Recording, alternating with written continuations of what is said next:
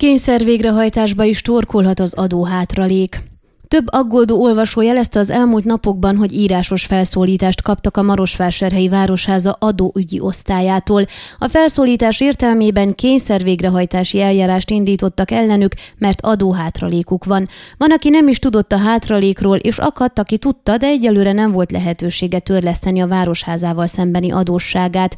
A lakásterület és gépjárműadók első fél évre esedékes részét március 31-ig kell kifizetni. Ha ezt nem tesszük meg, április április 1-től már a ki nem fizetett adórészre büntetőkamatot számítanak fel, ez havonta 1 százalék. A második kifizetési határidő szeptember 30-a, eddig az egész évre esedékes helyi adót és illetéket kell törleszteni. Marosvásárhelyen most a személydíjat is a helyi adókkal és illetékekkel egyszerre kell törleszteni, igaz, ezt négy részre osztva lehet megtenni, és egy személy esetében ez évi 180 lejt jelent. A Marosvásárhelyi Városháza adóügyi igazgatóságának vezetője Szövér Férfi István a Székelyhon megkeresésére elmondta, az előző évekhez hasonló módon értesítették idén is az adóhátralékosokat. Első körben levelet küldtek nekik, emlékeztetve őket, hogy mennyi adót, illetéket és személydíjat kell fizessenek idén. Később a határidő lejárta után telefonos üzenetet kaptak az érintettek, ezután pedig írásos felszólítást, hogy mekkora összeget mulasztottak el kifizetni.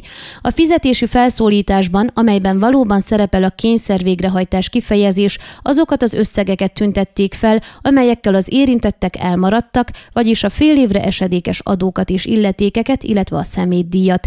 18 ezer felszólítást küldtünk ki, vannak olyanok, akik az adót és illetéket kifizették, de a szemétdíjat nem. Noha ezt már tavaly is a hivatalnál kellett törleszteni, még mindig vannak, akik rácsodálkoznak erre a díjra. Az írásos figyelmeztetés egyik fő célja, hogy mindenki tudja, mennyi nyilvántartott hátraléka van, és azt is, hogy erre büntetőkamatot számítunk fel. Azt ajánljuk, hogy aki tudja, időben törlesz az adókat és illetékeket, hiszen az év utolsó hónapjaiban, amikor már fűtésszámlák is lesznek, sokkal nehezebb lesz a törlesztés. Szövérfi László elmondta, hogy az adóügyi osztály mellett a Városházának van saját kényszer végrehajtó osztálya, és az itt dolgozóknak az a feladata, hogy a nagy adóhátralékokat behajtsák.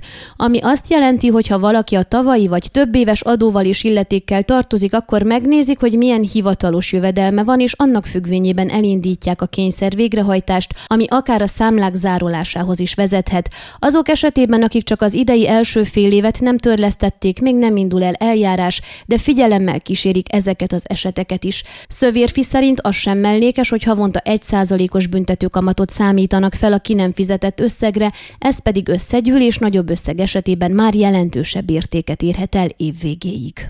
Ön a Székelyhon aktuális podcastjét hallgatta. Amennyiben nem akar lemaradni a régió életéről a jövőben sem, akkor iratkozzon fel a csatornára, vagy keresse podcast műsorainkat a székelyhon.pro portálon.